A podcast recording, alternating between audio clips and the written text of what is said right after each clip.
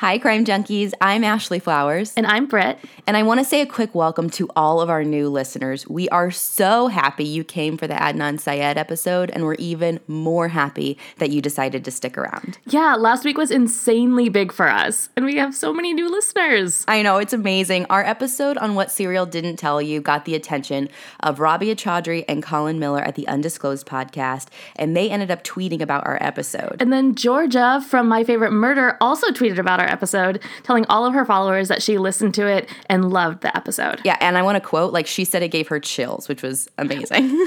um, I got full body chills when she said she got chills. it was a whirlwind week, and there's literally no way we can repay these two shows. So if you guys are willing to help us try, go to both of their shows, Undisclosed and My Favorite Murder, and leave them a five star review, even if it's just for recommending Crime Junkie to their fans. Also, we have one more favor to ask. If you listened and you liked the Adnan Syed episode, please consider donating to his legal fund. A good legal defense costs a GD fortune. And since the legal system is basically broken, if you don't have good representation, you're super screwed. Adnan finally has a real shot at a new trial, so please donate a couple of bucks to make sure he can actually put up a good fight when he goes to trial. They have raised a lot of money so far, but all of that money has been used over the last three years, and there's a long fight ahead of them.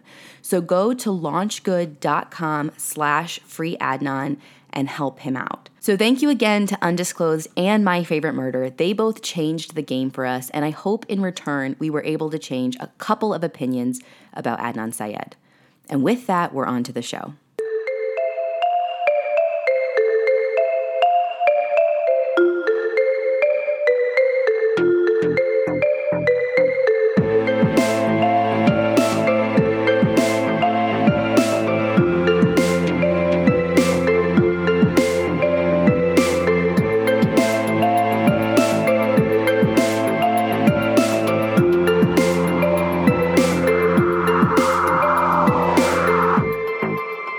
Right, junkies. This is a case that I have been obsessed with since 2010, and it's one of those where the more you learn, the more questions you have. And I am talking about the Long Island serial killer, otherwise known as Lisk. And this saga has been the topic of books, multiple documentaries, and consumed online web sleuthing community, and this all began in May of 2010. One night, a 24 year old escort named Shannon was working in conjunction with a driver named Michael. And what you need to know about Shannon is that she didn't have a super stable upbringing, but she was really smart, graduating a year early, and she had big dreams for herself. After graduating, she tried a couple of jobs at being a hostess, she tried working at the front desk of a hotel, but it was hard to get by, and eventually she hooked up with an escort company. And the draw of these companies are that you can make in a single night what it takes three to four weeks to make at a normal job. And it's hard to turn down for a girl who's trying to make it on her own. So Shannon eventually has a couple of run ins with the law while she's working for this service agency, and they end up getting shut down. But that's when she realizes that she can actually start making more money by advertising directly online and leaving out the middleman. And her hope is that if she can make more money, she can start to save up and get out of this life. She had registered for classes and was trying to take steps towards changing this trajectory of her life. So on May 1st in 2010, at 2:20 in the morning, Shannon places a call to her driver, Michael. She says that she's just finished up a call in Manhattan and she needs to be picked up. So, shortly after this, Shannon gets picked up and gets another call from a guy named Joe who lives on Oak Beach in Long Island. This is about an hour and 15 minutes away from where Shannon was. So it's a big hike, but the pay was really good at about $250 an hour. Shannon and Michael arrive in Oak Beach at 2 o'clock in the morning. For out calls like this, so far away, the protocol is Shannon will go inside and Michael, her driver, will wait outside for her. Along with being her driver, Michael also kind of acts as sort of protection or security for Shannon. From here, this is what we know for sure. Shortly after Shannon arrived, Joe comes out of the house with Shannon and they tell Michael that they're gonna go run an errand. They're gone about 15 minutes and then they go back inside the house. It's assumed that they were buying drugs, but it hasn't been confirmed. But let's be real, like if they were buying drugs, Joe's not gonna be like, yeah, for sure, we went to buy Coke. Police, like the end. right. So Th- but that's the assumption. We also know for sure that after about two and a half hours of being there with Joe, Joe comes out to Michael's car and says something along the lines of, Dude, she is freaking out. She won't leave. I want her gone. You need to come get her out of my house. Joe later tells the Star Ledger that he had questioned whether or not she was really a woman or maybe if she was transgender, and that's why he wanted her to leave. And he said he made a trip to the bathroom, and when he came out, she was acting erratically, just freaking out. And he swore that in the two and a half hours that she was in there, they never had sex and he never gave her money. Okay, sure. Right. so Michael thinks this is absolutely crazy. He goes inside to get Shannon when he gets Shannon, she's totally acting weird, and Joe tries to actually grab her from behind, and she flips out and goes and hides behind his couch and calls 911. And while she's on the phone with them, she keeps screaming that they're trying to kill me. And this call was made at exactly 4:51 a.m. At this point, she's on the phone with police. She won't leave. She's saying everyone's trying to kill her. Joe checks out. He tells Michael, Listen, this is your problem now. Peace. I'm going upstairs. Make sure she's out of my house. So Michael keeps trying to get Shannon out, but she is acting absolutely insane and she's still on the phone. And even he is like, This is nuts. And he tells her one more time, Let's go. And she repeats again that you are trying to kill me. So finally, Michael's like, Okay, then I'm leaving. And she responds really strangely, like almost she snaps out of it for a second and she asks him not to go. Wait, so one second he's killing her, the next second she's like, no, don't leave me. I guess so. Something scared her in that house. Either she was having some kind of break, or she was having a reaction to drugs, or she thought the guys were trying to kill her, or I guess Joe could have done something to scare her, and then she thought Michael like brought her there so he had something to do with it.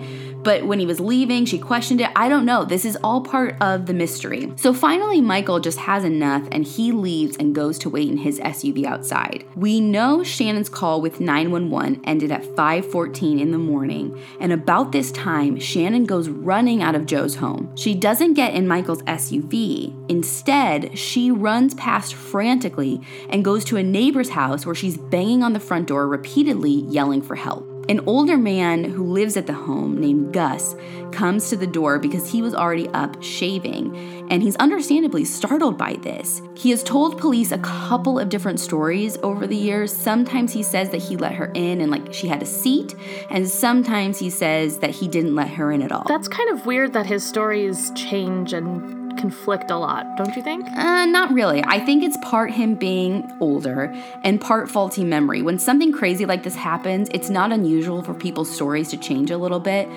Plus, if he didn't let her in, I can see him regretting that decision and trying to tell the story in a way that makes him feel better later on. Yeah, I, I get I get that. Okay. But even more reason why I don't think he's suspicious is because right before 5:22 a.m., Gus tells Shannon that he is going to call the police and get help, and this scares her.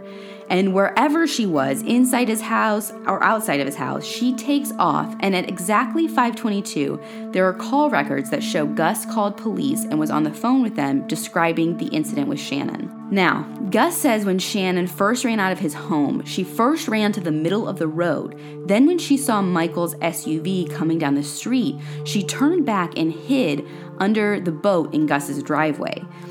Michael kind of does a slow drive by and calls out to Gus, asking if he's seen a young girl. He tells them that they were all having a party at Joe's house. She got a little upset, things got out of control, and she's running from him, and he's trying to find her that's not suspicious at all, right? Like, I'm sure Gus was like, okay, that seems really suspicious because this girl is actually hiding from you. Exactly. He doesn't tell Michael that he has seen her and just says that he's called the cops. And Michael's response is, you shouldn't have done that, which sounds pretty ominous. Yeah, but I'm sure he just meant because Shannon was an escort and he was accomplice with her technically and wouldn't want the cops there. Right, but a little weird because we all know Shannon already called 911. So, as they're having this interaction, Shannon bolts out from behind the boat and starts booking it again. Gus tries to follow her, but he can't keep up enough to stop her. And he says instead of taking a right and running out of the neighborhood, she actually takes a left down a street called Anchor Way, which heads deeper into the neighborhood and further away from the main Ocean Parkway. We know she stops at one more house on that street on Anchor Way trying to get help, and that neighbor also called 911. Michael is still looking for her at this point, but Gus is waiting at the main gate for police to show up. And at 6 a.m., when it starts getting light outside, Michael decides to leave. He's not going to stick around for when the cops come. At 6:10 a.m., a full 45 minutes after Gus called the police, they finally arrive and meet him at that front gate. They don't do a full search of the neighborhood. No one can really tell them what's going on. All police have is Gus and this call from a neighbor down Anchor Way saying that some girl was freaking out. But since she's nowhere to be found, they just chalk it up to domestic disturbance and leave. Wait, so the police arrived for Gus's call, but what about the call that Shannon made like a half an hour earlier? Ooh, great question. And this is where everything starts getting very strange. No one was ever dispatched to Oak Beach for that call. And to make matters worse, no one even put together that the girl calling for help was the same girl that these other callers were calling about.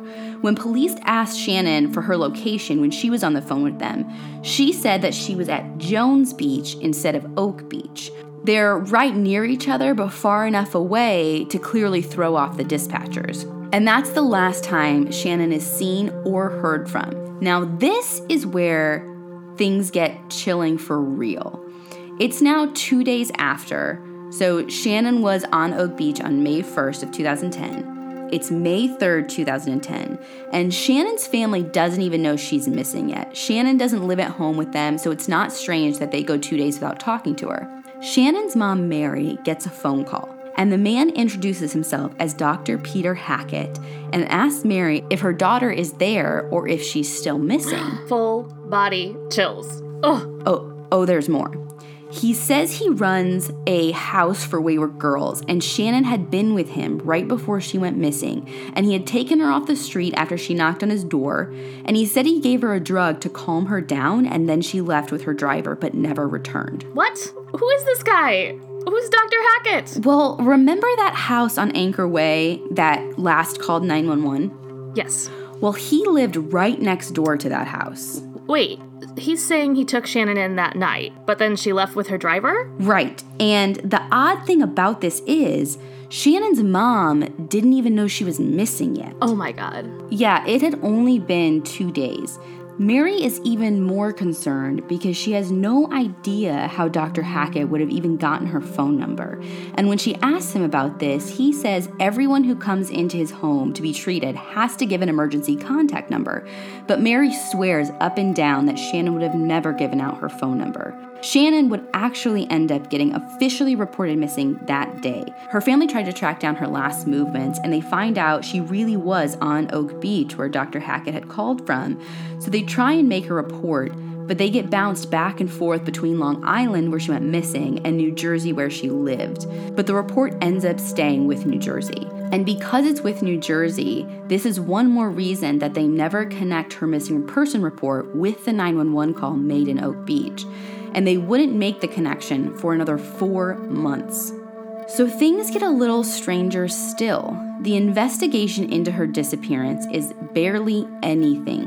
Whether it's because of the confusion in jurisdiction or the discrimination because of her profession, police didn't take it seriously. But Mary and her family are in Dr. Hackett's neighborhood on May 9th to put up missing person flyers, and Dr. Hackett says this is the first time he's ever met or talked with Mary, and he swears up and down he's never made a call to her. Wait, what?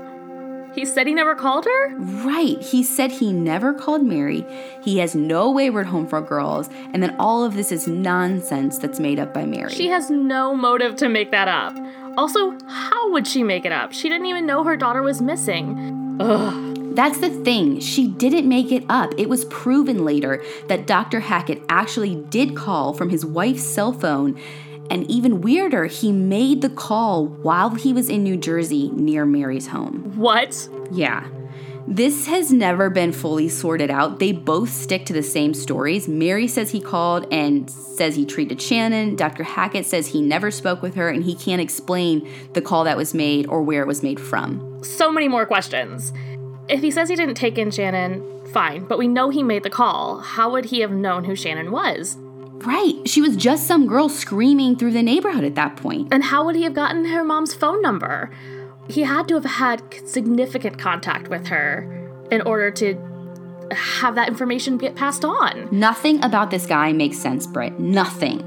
But we don't get more answers. The only thing we do get is we find out he basically is a serial exaggerator. He had made up stories in his personal and professional life that caused a great deal of embarrassment for coworkers, so it was just something he was known for. He's that guy who's gonna stick his nose in and pretend he was there or pretend he was involved when maybe he had nothing to do with something, but he wants to be part of the story. So he could have called Shannon's mom just to be in the middle of this crazy thing that was going going on, even though he had no interaction with her. Okay, but if he had no interaction with her, how did he get all of her information? Girl, I know. It is one of the big questions that still lingers, and it's one of the reasons why, even after everything unfolds, Shannon's family cannot look past him. But police say that they clear him, along with her driver Michael and along with Joe, the guy she went to see that night. But I have to move off of all of them to tell you the rest of this story because Shannon is an important but small piece of what's to come. So the summer goes on and goes into fall, and no real search effort is put into place by police to find Shannon. There is, however, one officer who starts bringing his German Shepherd dog, named Blue, out in the fall to see if he can pick up a scent. Oh, tracking puppets. I know. But this officer freely admits that he never thought he was actually going to find anything. And it had been so long and chances were so slim that even if she was there, he wasn't going to pick up anything. So he was really just doing this as a training exercise for his dog. So he goes out week after week, well into December, and he focuses on the areas close to Ocean Parkway because he has read somewhere that when a body is dumped, it's most likely going to be within 30 feet of the road. So he and Blue search and they search. And I have to set the scene for you a little here. When I heard beach, I got this idea of sand and long grass, and it's totally not the case there are these marshy areas and what i want you to think it's it's this thick grass and weeds and thorns and i mean you can hardly walk through it it's muddy and marshy so it's not a beach you would go to for vacation it's a totally different kind of area. I suggest anyone who hasn't seen pictures look up Oak Beach or Gilgo Beach and you'll get an idea of what they were trying to wade through. It was really rough terrain. But on December 10th, Blue starts indicating that he is on to something. And sure enough, along the side of the four lane Ocean Parkway on Gilgo Beach,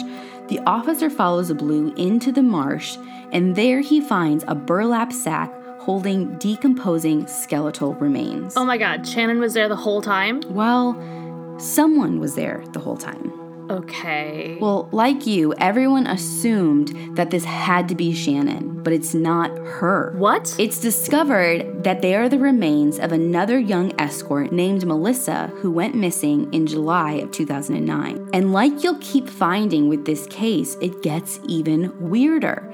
A couple of days later, police find three more sets of remains, all skeletons, all wrapped in burlap, all laid within a short distance of one another, and later found all to be young escorts who were named Megan, Maureen, and Amber. They all listed their services on Craigslist or Backpage, just like Shannon and just like Melissa. And these women will forever be linked together and known as the Gilgo Beach Four because they were found on Gilgo Beach. But none of these women were Shannon. None of them. The police officially announced on January 25th of 2011 that they are looking for a serial killer. And while they keep trying to comb the land a little bit longer, they hit a wall when the weather becomes too bad and they basically have to hit pause for the winter. So while they're holding on expanding their search, police are investigating these women. And the best place they can start is with the people who were players when Shannon went missing back in 2010 and back when everyone was still thinking these guys have to all be related. They go back to Joe, who Shannon was last seen with the night she went missing. They vetted him but couldn't link him to any of the girls. They go back to Michael, Shannon's driver, but again, nothing on him and he's cleared as well. Then they finally go back to Dr. Hackett, but again, cleared, no connection.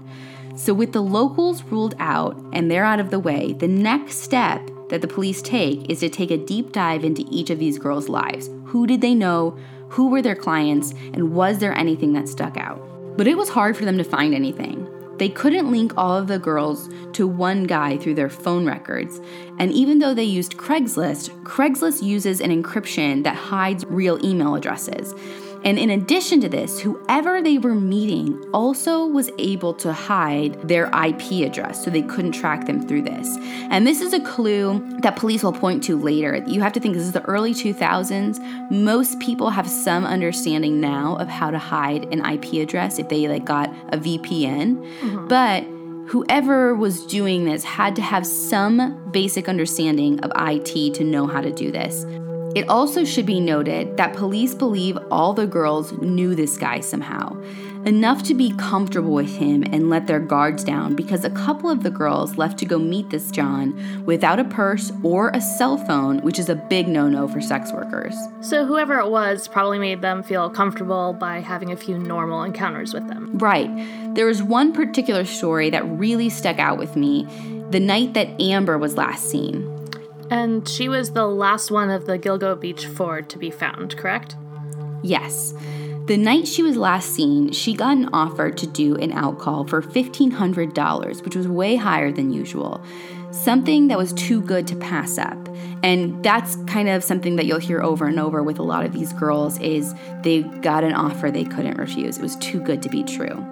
The John was going to pick her up, and when he arrived at 9:45 p.m., her roommate Dave walked her to the edge of the driveway, and he said goodbye to her. And what he tells the interviewer in this documentary is that something that still haunts him is that if he would have walked 10 more feet, he would have seen this guy's car and he would have known who did this to his friend Amber. Or maybe it would have never happened at all because he saw the car and the John would have known that also true. Her roommate says it's something that he thinks about constantly and something that just eats away at him day after day. So, other than knowing he's someone who has the ability to come off normal and make girls feel comfortable, they don't have much else, except they have one giant freaking clip. Remember the first victim that was found, Melissa? Yeah. The killer had been using her cell phone to call Melissa's little sister. Oh my god, what was he saying? Well, he would call her not once, but a few times. And this actually happened before the murder investigation. This was just while Melissa was missing. Her family hadn't been able to get a hold of her for a while, and after she had been missing for some time, her younger sister Amanda gets this call on her phone and the caller ID pops up saying that it's Melissa calling her. So immediately she's like, thank God she's okay. She picks up the phone, and on the other end isn't Melissa, it's a guy. And he just says all of these vulgar things to her, asking her if she's a whore like her sister, and he shares a lot of personal information about Melissa, about Amanda, that he shouldn't have known but he always keeps his calls short, less than 90 seconds. He always keeps his calls between 5:30 p.m. and 6:30 p.m., like the time someone would be getting off of work. And every time he calls, he calls from a heavily populated area so that when police would try and go back and trace the pings on the cell phone to see where the calls were coming from, they were places like Times Square and Madison Square Garden that there's just no way to pin down any one person who made that call. All of those calls fit the same pattern except for the last one. The last time he called Amanda, he said, I finally killed your sister and I am watching her body rot. And when police traced this last call, they found out that he had actually made this call from Gilgo Beach, where her body was later found. Oh my God, is this their guy? It is. But the press get wind of these calls and they publish this, Ugh. which makes him stop calling immediately, and police lose the only connection they had to their killer. Once this happens, the case kind of stalls out for a bit until the spring when police can get back out into the marsh and keep searching. And on March 29th of 2011, police find a skull, hands, and a forearm. And these remains were found on Ocean Parkway near the initial Gilgo Beach 4, but they were farther away, about three quarters of a mile from the others but she appears to fit the same profile. Were the remains wrapped in burlap too? No, that's the strange thing. She's not in burlap like the Gilgo Beach 4. She isn't in that same row that the killer placed the other four girls in either. And most notably, this victim has been dismembered and only part of her remains are found, whereas in the other four cases, their full bodies were in burlap sacks intact. Stranger still is that police uncover something chilling. These body parts that they just found are matched to a torso that was found way back in 2003 in a city way inland in Long Island called Manorville. And this girl's name, when they find her torso, they figure out her name is Jessica. And Jessica is also an escort who is using Craigslist or Backpage for her services. The police keep searching along the beach, and on April 4th of 2011, they come across three more body parts, another skull, hands, and a foot that belonged to another victim that had a torso left in Manorville. And to this day, those remains are all unidentified, and she is only known as the Manorville Jane Doe. Again, she matches that profile of a young Caucasian woman who's likely an escort, but near the same area and a little bit farther down towards Oak Beach, police find two more bodies that are totally different from anything they found. They find the body of a young Asian male. He's intact and dressed in female clothing, but they haven't been able to ID him to this day. And they also find the body of an unidentified baby girl between the ages of 16 months and 32 months or if you speak in years like someone who hasn't had a baby, that's between one and three years old. this is eight victims now. And to try and help everyone get a visual and keep this straight, because I've been like deep in this for weeks now and it's still hard for me. Imagine that you're sitting in a boat on the Atlantic Ocean and you are facing the land, you're facing Long Island. There's a skinny, long strip of land in front of you and on this land has three beaches. The left is Jones Beach, the middle is Gilgo Beach, and the right is Oak Beach. In the middle on Gilgo Beach is where the Gilgo Beach 4 were found and all clustered really close together. Then a little to the right, you have the Asian male. A little to the right of him is where parts of Jessica were found, and she was one of the ones whose torso was found in Manorville. Then, even farther to the right of her, you have the Manorville Jane Doe and the baby Doe. And both of them are so far to the right that they're almost on Oak Beach. And just something to note even though Manorville Jane Doe and Baby Doe were placed close together, they did a DNA test and they have no relation. So that's eight victims. Are you with me so far? I think so. Okay. So they keep the search going, and on April 11th, police find two more sets of remains in two separate areas. This time is on Jones Beach, which is the beach to the left of Gilgo Beach, if you're still sitting in that boat looking on the land. One of the remains is the bones and jewelry of a woman who ends up being linked by DNA to that baby that was found all the way on the other side of the island. And the second skull that's found is linked to a set of legs that washed up on the beach in Long Island way back in 1996. 96? Yeah, so it keeps getting farther and farther back. Oh my god. And in all, we have 10 bodies and still a missing Shannon Gilbert. After all these bodies were found, there was a rift between prosecutor's office and the police department because they were running on two different theories.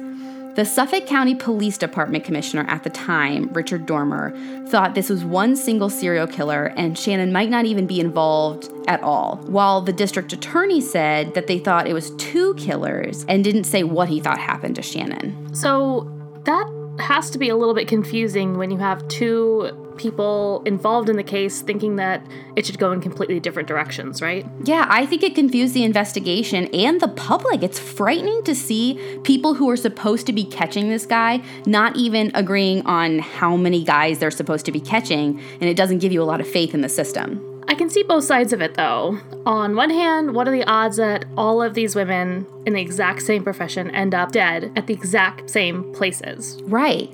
But on the other side, there are two very different patterns here. It was explained best by an amateur profiler named Peter, who said we have two distinct signatures. The first is the Gilgo Beach Four.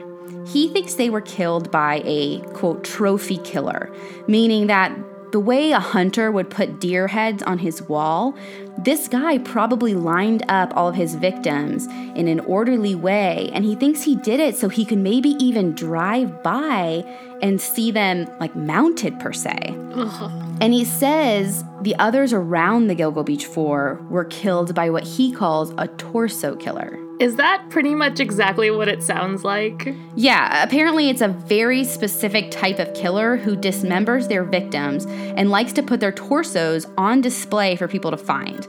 Those torsos in Manorville were right in the open. One of them was even found on a golf course. Okay, but what are the odds, though, that both guys had the same kind of victims and used the same location for a dumping ground? Well, it depends on how you look at it. The victims were similar in that they were all sex workers, but I think the Gilgo Beach Four were very distinct. They were all young in their early 20s and all very petite, some barely even 100 pounds. Now, granted, we don't know who all of the other victims even were in life. Some of them are still Jane Doe's or John Doe's, but there was a mother and her daughter, and even the Asian male who everyone assumes was a crossdresser and then was killed because he wasn't the kind of victim the killer wanted.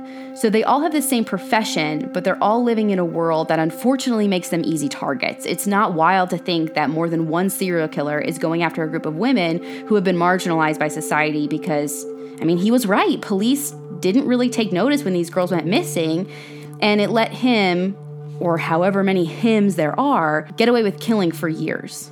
Okay, I agree with the different profiles, but I have to go back to saying, like, real estate in New York is kind of scarce, but what are the odds that the same place is the dumping ground? Well, people who are pro the one killer theory say there's no way that would happen, and that alone proves that it's just one guy. No matter how different the victims or their body disposal, it, it, there's no way. There's the coincidence is too big, it has to be one person. The justification for the difference in disposals are this for those people.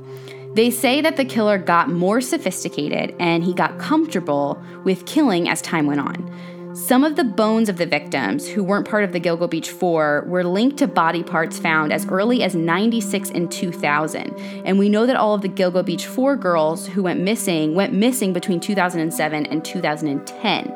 So the Gilgo Beach Four were his latest victims. It could have been that he used to dismember them all, scatter their body parts to prevent identification, and then keep evidence away for himself. But as he became more confident, he didn't think he would get caught, so he didn't need to go through all the rigmarole of dismemberment and spreading everything around. Okay, so then why go through it if you can just bury them in one place and keep your collection together, if you will. Well, exactly. People say he'd already been using that spot to get rid of parts of the body that weren't the torso, and they literally went a decade without ever being found, so he figured it was a safe place. Yeah, I guess that's possible. So, what's the theory of the two killer theory? Like, what do most people believe? That it was just a coincidence because it's kind of uh, off the beaten path area, or? I'm sure there's someone out there who thinks that, that it just happened that two different men men use the same remote dumping ground because, again, it's really remote, no streetlights, totally dark and desolate, with that thorny brush that no one is going to walk through and go looking for anything. It's a good spot if you were going to hide a body. It's not implausible to think that two awful people had the same awful idea, but the idea a lot of people ascribe to, and the one that I find most interesting, is that there are these two killers, and they didn't find the same dumping ground by accident. There's a trophy killer who murdered the Gilgo Beach Four, and the torso killer who murdered the other six victims. And if there are two, their psychologies are very different. The trophy killer is quiet, he's selfish, he's not flashy. Killing is for him and him alone, which is why his trophies are in a place that only he knows about, that only he can visit, and that are all his. The torso killer, on the other hand, loves attention. That's why he left the torsos in public places, and that's part of what he gets off on. It's like the shock and awe of it and all of the media attention. So when the Gilgo Beach Four are found, and the whole nation is in an uproar about a serial killer, the torso killer gets pissed. He's just super jealous that no one's talking about him and what he's done. So when the searches stop for the winter, he goes and transplants body parts from his old victims to the beach. It was his way of lashing out. There was this, a new kid on the block that everyone's talking about, and he essentially wanted to like pee on his territory and call it dibs. As the investigation goes on, through the summer, through the fall, and into the winter, Shannon's family is still pushing for police to search for her. Of everyone that's been found, she still hasn't. And it's a cloud that lingers over the entire investigation. Police finally get permission to drain the large marsh area near Dr. Hackett's house. And on December 13th, many of the victims' family actually gathered together to hold a vigil for the girls. It's the one year anniversary of when they were all found. And while they're there, searchers find Shannon's remains. Her mom, Mary, was there, and they actually took her to Dr. Hackett's back porch, which gave her the best view of that area where she was found so she could watch the crime scene technicians. So, the best view police had overlooking Shannon's remains was from creepy Dr. Hackett's house? Yeah, it's a little weird, isn't it? I I can't with this. Like ugh. No, no. I know. He th- he he throws up a lot of red flags, but police still say he's cleared. And I don't think it sticks with most people like it does you and me because they say, you know, why on earth, if he did it, why would he leave her so close to his house? I mean, she wasn't found for a long time, right? Well, before we get too far into speculation about who, we should talk about how she was found. So she's found on Oak Beach, closest to the unidentified child, but farthest away from all of the other victims. She's found laying face up, and she isn't found wrapped in anything or dismembered like any of the other victims. A quarter mile from where she was found, they find her belongings, which include her jeans that appeared to be removed by her. Before there's even an autopsy performed, the police commissioner Dormer is already talking about it being an accident. It's gotten out that Shannon had a history of bipolar disorder, and the theory from law enforcement was that her mental illness combined with drug use or alcohol use caused her to have an episode that night and run into the marsh where it's assumed she succumbed to the elements and just died. So even by the time they did an autopsy, they couldn't determine the cause of death. But the theory was that she had a psychotic episode, got confused and disoriented, and ran into the marsh. They say it can get super cold on the island at night and even in May. So, what they suspect is that she could have been suffering from hypothermia, which is why she would be shedding her clothes. But I think that's like to me, I can't imagine it being so cold in May anywhere that I shed my like that you suffer from hypothermia. That seems like really cold. But they say that she probably suffered from hypothermia, fell down and drowned in the six to eight inches of water, even though she was found face up. Okay. The only thing missing from her body was her hyoid bone, which is very small and can be carried away easily by animals or have even gotten lost in that marsh. But a missing hyoid can also indicate strangulation, which is why Shannon's family didn't agree with the coroner's findings when in 2012 her death is ruled accidental. They tested the exterior of her remains for drugs and they didn't find any. And they used these findings to say that she wasn't on drugs that night, but they could have tested her bone marrow to really make a definitive proclamation, and they, they didn't do that at all. And I'm not sure why, because I think that leaves a lot of questions for people. She was left in a very desolate area with the salt water and the wind, and I don't think that anything found on her bones is a good indicator of whether or not she was on drugs. It was concluded by most people that Shannon's death likely had nothing to do with the other murders, and it was just one of the most bizarre coincidences that led to the discovery of a serial killer. I'd be interested in knowing what Shannon's family thinks of all this. Well, they never believed that it was an accident. They could not see past Dr. Hackett. I mean, he all of his actions were so strange They eventually had a second autopsy done by the New York City medical examiner, and his ruling was that there's insufficient evidence to determine any definite cause of death, but he does note that the autopsy findings are consistent with strangulation, and they think Dr. Hackett is responsible for that strangulation. So, on that theory, he happened to run into her while she was running, trying to get away from Joe, and then killed her and dumped her in his marsh? Yeah, that's what doesn't make any sense. For it to work, there has to be this big cover up conspiracy with everyone on Oak Beach in on it and it's just so unlikely. There's a couple of people, this one specific family actually, who believes that everyone on the island is like conspiring together to be Shannon's killer or a serial killer. I don't really know, but it, it doesn't make any sense when you try and put all the pieces together. Plus, people have retraced where Shannon was found, and that marsh area is super difficult to walk through. So forget trying to carry a body, it's just not even possible. Shannon fit the profile of the Gilgo Beach killer like to a T, but she had a driver. All of the other girls were lured away. And I hate believing this was just an accident that led to something so much bigger, but it's the only thing that makes sense. So I think I, I agree with what the police are saying. So, wait, what about her 911 call? That had to have had something that connects all of this, right? Well, I think this is part of the reason that people can't let Shannon's case go. Even after her death was ruled an accident and her case was closed, the police refused to release the audio. And to this day, no one outside of law enforcement has ever heard the call, not even her family. Biggest fan of listening to 911 calls, but as of right now, it's the only one I ever want to hear. I know. I think it would put so many questions to bed if they would release this call, let the family hear that there wasn't actually a man strangling her. Maybe she was having a psychotic break. One theory that people have of why they're keeping this audio so close to the vest is that because she originally said she was on a different beach, they think maybe she got bounced around a lot to a lot of different people, like, oh, you're not my jurisdiction, you're someone else's. Mm. And so it's like a error on their part. Right. And it, it's just bad. They look bad because this girl ended up dying because they couldn't get her help because they had no idea where she was and no one was really helping her. They were just pushing her off on somebody else. But I don't know that for a fact at all. The little bit of tr- the transcript that her family got to see just said that she was screaming, saying someone was trying to kill her. In 2015, the FBI finally joined the investigation.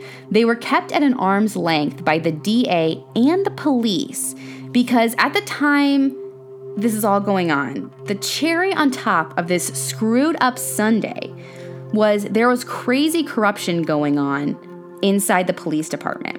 Apparently, the chief of Suffolk County had a history with drinking and driving while on the job, drugs, and he had a history with a lot of the prostitutes in the area. So, because he has a history with exact type of girl whose deaths he's investigating, it doesn't look good. But he was never a suspect, right? Not him specifically. They think that they just kept the FBI out so that they wouldn't see everything that's going on, just to kind of protect their own butts. A lot of people, though, think that it had to have been someone in law enforcement or at least someone familiar with law enforcement policies because of how he knew to make the calls to the victim's family and not get caught, and how he could hide his IP address, stuff like that, but nothing solid. Were there any so- solid suspects besides the residents of Oak Beach that were cleared? Well, along with Dr. Hackett and Joe, that guy that Shannon went to see that night, the names that come up as suspects the most are James Bissett and John Bittrolff. John's story is kind of crazy because he was a family man with no violent criminal history, and his brother was arrested for violating a protection order. Well, when his brother got arrested and they took his brother's DNA, they entered it into the system and it matched the rape and murder of two women who were strangled and posed. Whoa. But the brother wasn't a total match.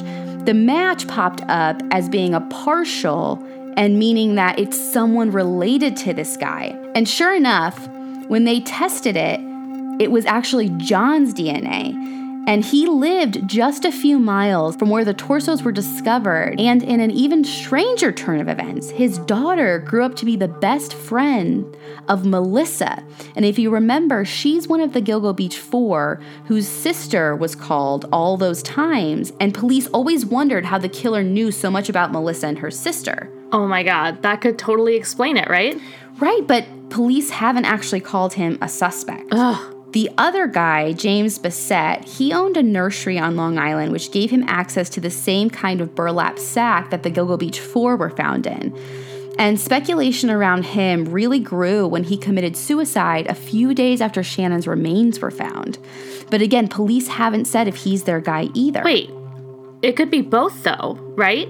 James could be the trophy killer and John the torso killer? Ooh, true. Were there any other names linked to this? Uh, the only other name that really gets thrown out a lot is Neil Falls. Neil Falls. That just sounds like a killer name. Is it just me, or was he connected to something else? No, his name's familiar because there was a ton of media around him in 2015. At that time, he was in West Virginia and he went to the home of a sex worker named Heather. And while there, he pulled a gun on her. They fought, and Heather ended up shooting Neil in the head. Okay, then. Oh, yeah, she got him. And when police arrived, they found four sets of handcuffs on him. And then in his car was a machete, axes, knives, a shovel, a sledgehammer, bleach, Oh plastic trash God. bags, bulletproof vest, and clean white socks and underwear. I don't know if anyone's marketed it like this, but I'm pretty sure that's a serial killer starter pack. Exactly. He's still being investigated as a person of interest in the case of murdered or missing escorts across like eight different states. oh my states. god. Everyone was saying that he was Lisk, but the truth is that he's probably not. Lisk never went to the girls' homes, and police, I'm sure, would love to close this case. So if they investigated him, which I know they did, and they're not saying they have their guy, then it's probably not the guy.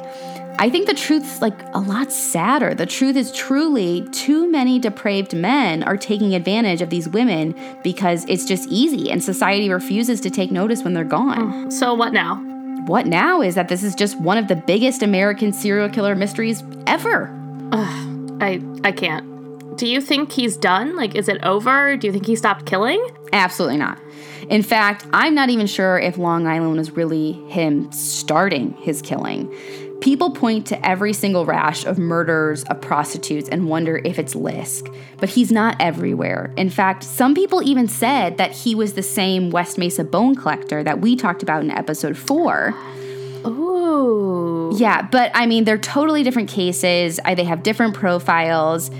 There was one case, though, that's just too familiar to not tie to Lisk, and it's the case of the Eastbound Strangler. In 2006, four women who were later identified as escorts were found in a drainage ditch behind the Golden Key Hotel outside of Atlantic City. Now, the Golden Key sounds fancy, but I assure you, it's one of those sketchy one story motels on the side of the road, which you should never, ever stay in, ever, ever, ever, ever, ever. So ever. can we make that our crime junkie life rule? I should not have to tell people this, but yes, Crime Junkie Life Rule number seven. In case you ever thought about it, just don't. I don't care how much money you're saving. You won't need that money when you're murdered by a serial killer because that's exactly what happens when you stay in these highway motels. They should just call them murder motels. It's catchy and it's accurate. Murder motels. murder motels. But all of these girls were found behind this motel. All were placed face down, about 60 feet apart from one another, all in a row, and all, Oh, not creepy at all. oh, it gets creepier, all with their heads facing east towards Atlantic City. And they were all still clothed but had their socks and shoes removed, and the cause of death was ruled strangulation for all of them. So on the timeline, when was this in relation to Lisk? Well, the bodies in Atlantic City were found in 2006. Then the first Lisk Gilgo Beach victim went missing in 2007. I'm sorry, what? I know, it's a little too similar. Four victims, all escorts, all placed in a row. The eastbound victims and the Gilgo girls were different, but each set of four was exactly the same. almost like he was just trying something out, like a new collection. Ugh. Yeah, kinda. Which makes me really wonder something. If it's the same guy and he stopped in Atlantic City after four and moved his burial ground to Gilgo Beach, did Lisk stop because he reached four and moved on to somewhere else? Or did he stop because the girls were found? Oh my god. Like this this whole story is like two and a half seasons worth of Dexter, I feel like. It's a lot. I mean, we're talking about multiple killers. We're talking about 10 Lisk victims, four in Atlantic City, Shannan Gilbert who went missing. It's just, it's a lot. It's crazy. Well, and there's ritualistic killings in some of them. There's a lot of patterns, but then there aren't. It's baffling. I know. So, from what you've heard, Britt, what do you think? Are you on board with the one killer theory or two? I really think, after what you've presented today, I think there were two killers. I think so too. And I don't know what happened with this torso killer that uh, amateur psychologist that I talked about earlier, Peter, in a documentary I watched, he thinks that the torso killer is so demented and territorial that he can even see him like going after the trophy killer. Ooh. But I always wonder if there could be more sets of four out there. I mean, I, I think these cases, the Atlantic City and the Gilgo Beach Four, feel very, very similar, too similar to not be connected. And it took a lot for the Gilgo Beach Four to be found. I think if Shannon never went missing, we would probably never find them. So I have to wonder if there are other areas where four girls remain together. So that was a lot of stories. There was Shannon's story, there was Lisk, which might be two separate stories. I told you Neil Falls, I told you the Eastbound Strangler. So I feel like that means I get to take next week off. Uh, no. I think you'd have an angry mob of crime junkies after us if we did that. I think so too. I'll come back. I'll tell you another one next week.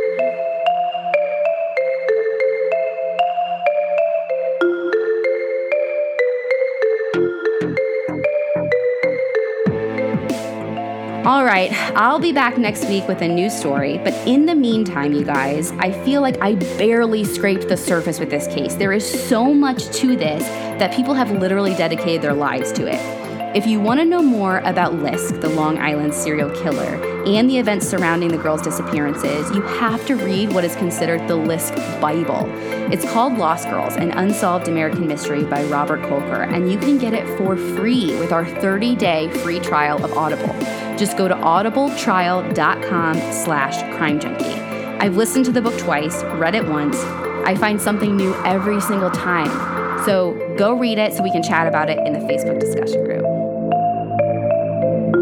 Crime Junkie is written and hosted by me. All of our sound production and editing comes from Britt Prawat, and all of our music, including our theme, comes from Justin Daniel. Crime Junkie is an Audio Chuck production. So, what do you think, Chuck? Do you approve?